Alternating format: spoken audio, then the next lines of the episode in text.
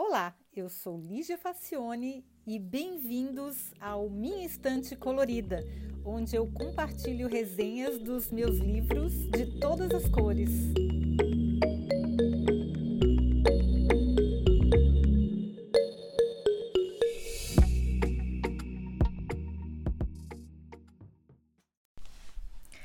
Olá! Hoje a gente vai falar de um livro que eu gostei muito de ter lido. Bom, segundo o talentosíssimo e muito espirituoso Aravind Adiga, autor de The White Tiger, o tigre branco é um dos animais mais raros que existem. Só nasce um a cada geração inteira, pois tigre branco é como se autodenomina o protagonista da história, Balram Halvai. Bom, o livro é daqueles que a gente começa e não consegue desgrudar mais nem um minuto de tão bem escrito. Eu acho que eu li numa sentada mesmo, porque é daqueles que a gente gruda. Na verdade, é uma carta que Balram está escrevendo para o presidente da China, que, segundo ele soube pelo jornal, vem visitar a Índia. Então a história se passa na Índia. Balram então conta toda a sua história que é triste, engraçada, inocente, perigosa, humilhante, poderosa, curiosa e fonte inesgotável de reflexão. Bom, ele adianta que o seu relato é principalmente sobre empreendedorismo, uma vez que, de potencial funcionário vitalício de uma casa de chás miserável, ele se tornou dono de uma transportadora de respeito numa das maiores cidades da Índia, o que não é pouca coisa, não, gente. É, eu vi muitos, muitos paralelos com o Brasil. É, é uma história que todo mundo devia ler. Bom, o tigre branco, que é o protagonista, nasceu numa cidadezinha do interior e na casta errada, para seu azar. As castas mais altas, que são as de pele mais clara, gente, se ter a pele escura é complicada no mundo inteiro, né? Pois olha só que horror. Mas então, as castas mais altas, que têm a pele mais clara, são a luz.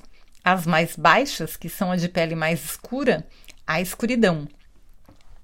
A mobilidade social é praticamente impossível, uma vez que os papéis são definidos por uma longa tradição e a própria família se encarrega de encarcerar o indivíduo no sistema.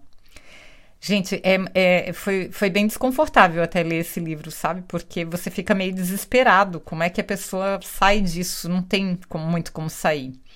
Mas Balram não consegue viver preso no destino que lhe foi confiado e sai da cidade fazendo-se motorista apesar de pertencer a uma casta de fazedores de doces. Olha só que especializadas que são as, as castas. Depois de aventuras mirabolantes, cheias de descrições de miséria absoluta, corrupção e injustiças que lembram muito o Brasil, como eu falei, é assustador, mas real e perfeitamente possível tanto lá como aqui. O nosso protagonista acaba matando seu próprio patrão, na história, porém, não há bandidos e nem mocinhos. O Balram é inocente sob muitos aspectos, principalmente os religiosos.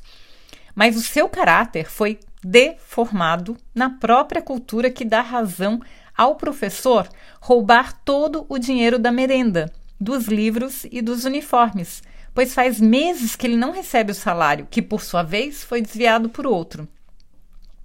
Ninguém escapa de encontrar um jeito torto de viver na selva indiana, e Balram não é exceção.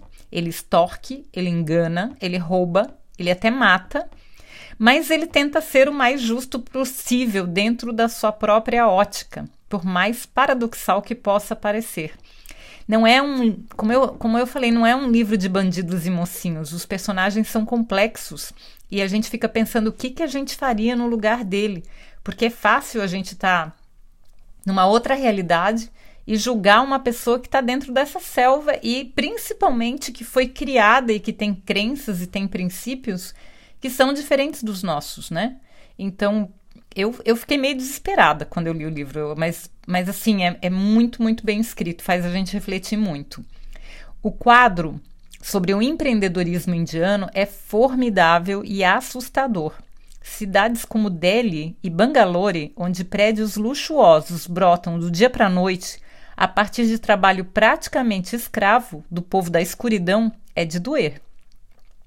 Mas dá para reconhecer traços brasileiros no cenário. Por isso que eu acho que eu fiquei mais é, impressionada e mais incomodada, porque eu vi na Índia como um paralelo muito perto do Brasil, muito próximo, aquelas histórias. Claro que ali é outra escala, porque tem a questão das castas, mas no Brasil também tem castas, a gente sabe disso. Tem um pouco mais de mobilidade, mas não é fácil mudar de uma, de uma classe para outra. É bem difícil.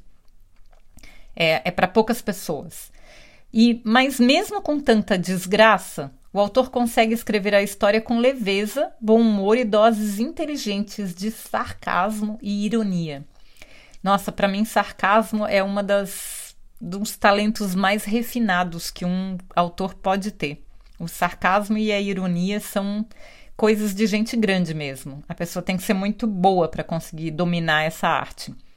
E aí, o moço não ganhou um Man Booker Prize de 2008 à toa. O livro é realmente muito bom, como eu disse, eu vi muitos paralelos entre a Índia e, a, e o Brasil. É, fiquei muito desesperada em algumas partes da, da, da narrativa, porque o, o, o, protagonista não é mocinho, ele não é bandido, mas ele também não é um mocinho. Eu, isso é porque um autor homem, se fosse uma autora mulher, eu acho que a situação seria muito, muito pior. Porque as mulheres nessa, nesse, nessa hierarquia de valores, nesse desenho que foi feito da sociedade indiana, é mais complicado ainda. Então, eu, eu, eu acho que se vocês forem ler, vocês vão gostar, tá bom?